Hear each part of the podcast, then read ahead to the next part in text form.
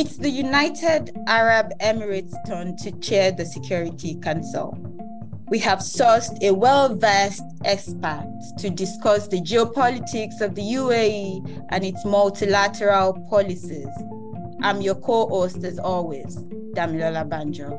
I am Kelechukwu Ogu. Welcome to another episode of Unscripted.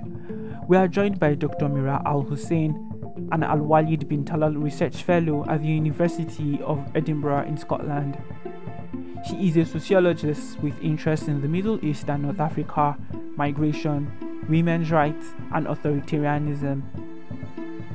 We discussed how the UAE is balancing its economic centric zero problem policy with the shifting sands of unrest in the Middle East and other regions where it has been building influence.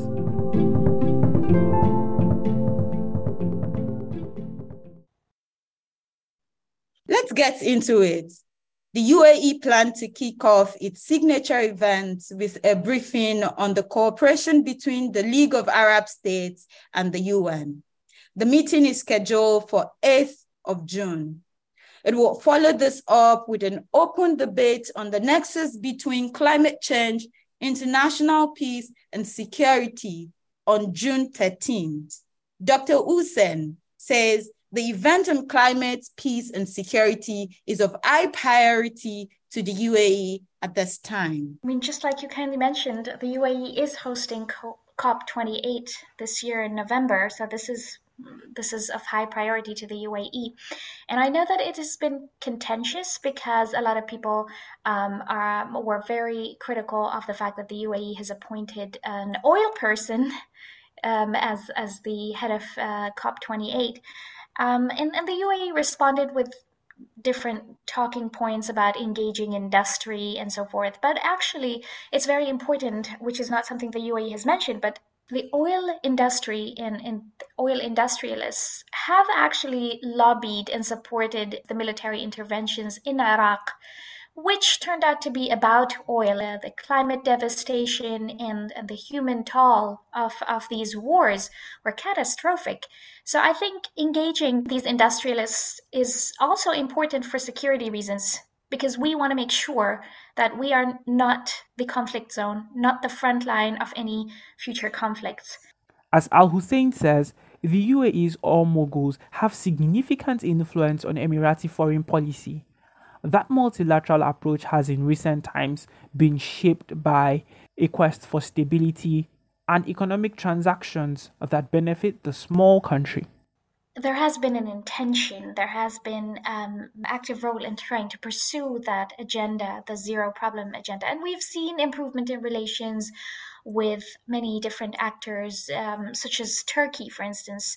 I think it was yesterday or this morning, I think it was yesterday, the UAE kind of like signed bilateral trade agreements with Turkey uh, mm. to invest about $40 billion over the next five years. That is huge. I think the UAE is focusing on economic prosperity, sort of mercantile relations and trade, and, and trying to kind of zero its problems moving away from its interventionist and preemptive kind of foreign policy in the past. This commercial approach to diplomacy has seen the Emirates sign an accord with Israel, the legacy enemy of the Arab world. So has this really worked out? The UAE actually negotiated the Abraham Accords. It it it didn't join an, an accord oh. that was existent. It it started it. I think it was um, a way to kind of like ensure the recommitment of the US to the region's security, to ensure that there's a backdoor through uh, the Israeli uh, lobbying in Washington to kind of ensure that there's some sort of engagement um, maintained over time. There was also the other deals, military deals that were expected to kind of be fulfilled after normalization, which fell through. And I'm not sure we're necessarily seeing the return on, on this sort of investment because this is a reputationally damaging investment, this relationship with Israel. And I'm not sure we're necessarily seeing the fruits of it just yet. So we're yet to see how that is beneficial for the UAE, especially that it has undermined relations with Palestinians. Does the UAE's relationship with Israel through this accord stop it from advocating for a two state solution with Palestine and Israel? I don't think it, it prevents the UAE from from trying to use that leverage, but is the UAE able to use that leverage and does it want to use that leverage? I don't necessarily think so. I think the UAE is currently focused on its own um, national and economic interests, security interests, and it does not necessarily want to take on other causes in the region, whether we we as you know citizens of the region agree with that approach or not, it, it is a pragmatic approach. So the UAE pulled out of a marine deal with the US um, around the Gulf Straits over complaints with Iran. At the same time, the UAE had a deal with Iran as part of its zero problem policy, at least on on paper. It seems like it's not skirting that neutrality and economic standpoint very effectively. Is, is this a view that you have seen on the field? It it's um, it came as a surprise to many of us. I mean, personally, I think it is wise. Uh, the U.S. has failed to kind of um, fulfill its commitments or you know expected commitments. Um, given the, the UAE has um, fulfilled its part, perhaps with the normalization, with kind of maintaining um, you know, on the side of the U.S. when it comes to different uh, security agendas.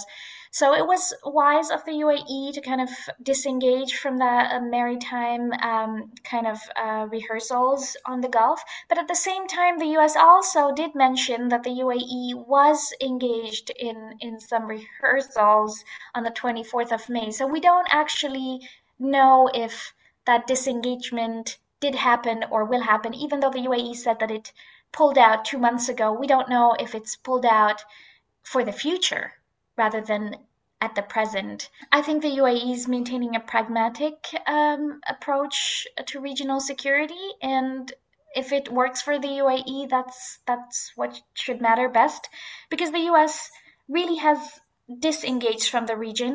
So it's up to the the countries of the region to kind of uh, put themselves first, put the security of the region and their interests, economic, political, and so forth, you know, as a priority rather than just being satellite states.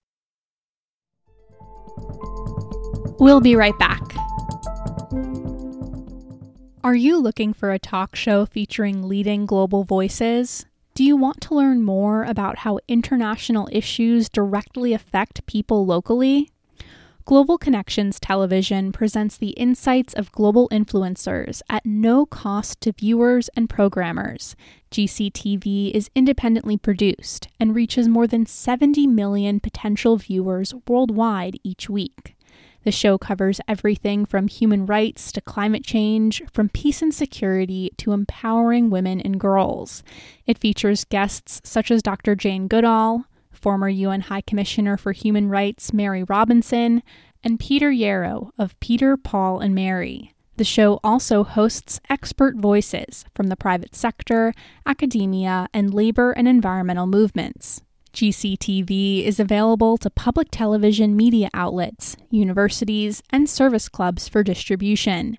To watch the show or find out more, click the link in our episode description. Now, back to the show.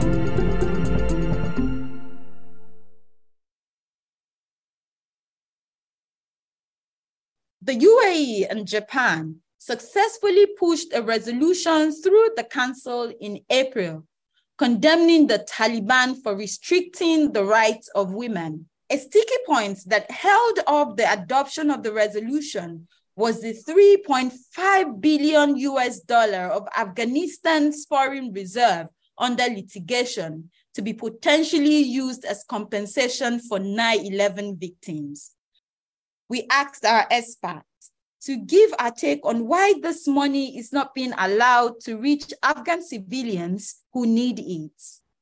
Absolutely, but then just like you said, there's there's obviously this you know global hypocrisy and who kind of like gets to throw their weight around in terms of deciding the fate of other countries. But then recently, the Taliban attacked Iran, and the, the language of the media, the US media around that, kind of is reminiscent of the language of the media during the days of um, of the Mujahideen and their war against Russia. So who knows? This the, these funds might go back to Taliban if if somehow the U.S. is able to kind of weaponize the Taliban again against Iran. There are these plans to kind of isolate the Iranian government.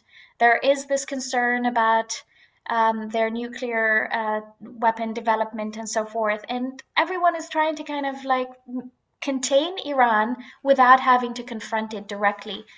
So anyone who's willing to take on the, the, the job of confronting Iran would definitely receive the funds. I just want to ask, do you have um, any, have you come up with any concepts, seen any concepts or share any concepts as to how the Taliban can be bypassed in funneling all that money back into Afghanistan in a developmental way? I can I can tell you that I mean, the fact that Gulf states, including the UAE and Qatar, are engaged with the Taliban is just a sign that there might be a rehabilitation of states. They've, they've rehabilitated uh, Bashar al Assad.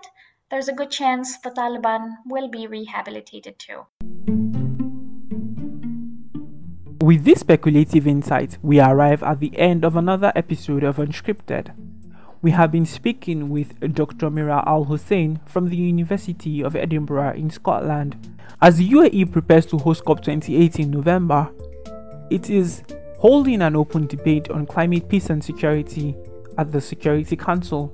We touched on that, as well as how the UAE zero problem policy is holding up in the Middle East. And we ended with what will happen to Afghan foreign reserves under litigation. This episode was presented by Damilola Banjo and Kelechukwu Ogu. Kelechukwu Ogu was the producer, music was by Poddington Bear, and the editor is Dulcie Leimbach. This episode has been made possible with support from the Carnegie Corporation of New York, the Open Society Foundation, and you, our generous readers. Unscripted is available where you get podcasts. If you liked today's show, Please share it with all your friends and rate us on iTunes.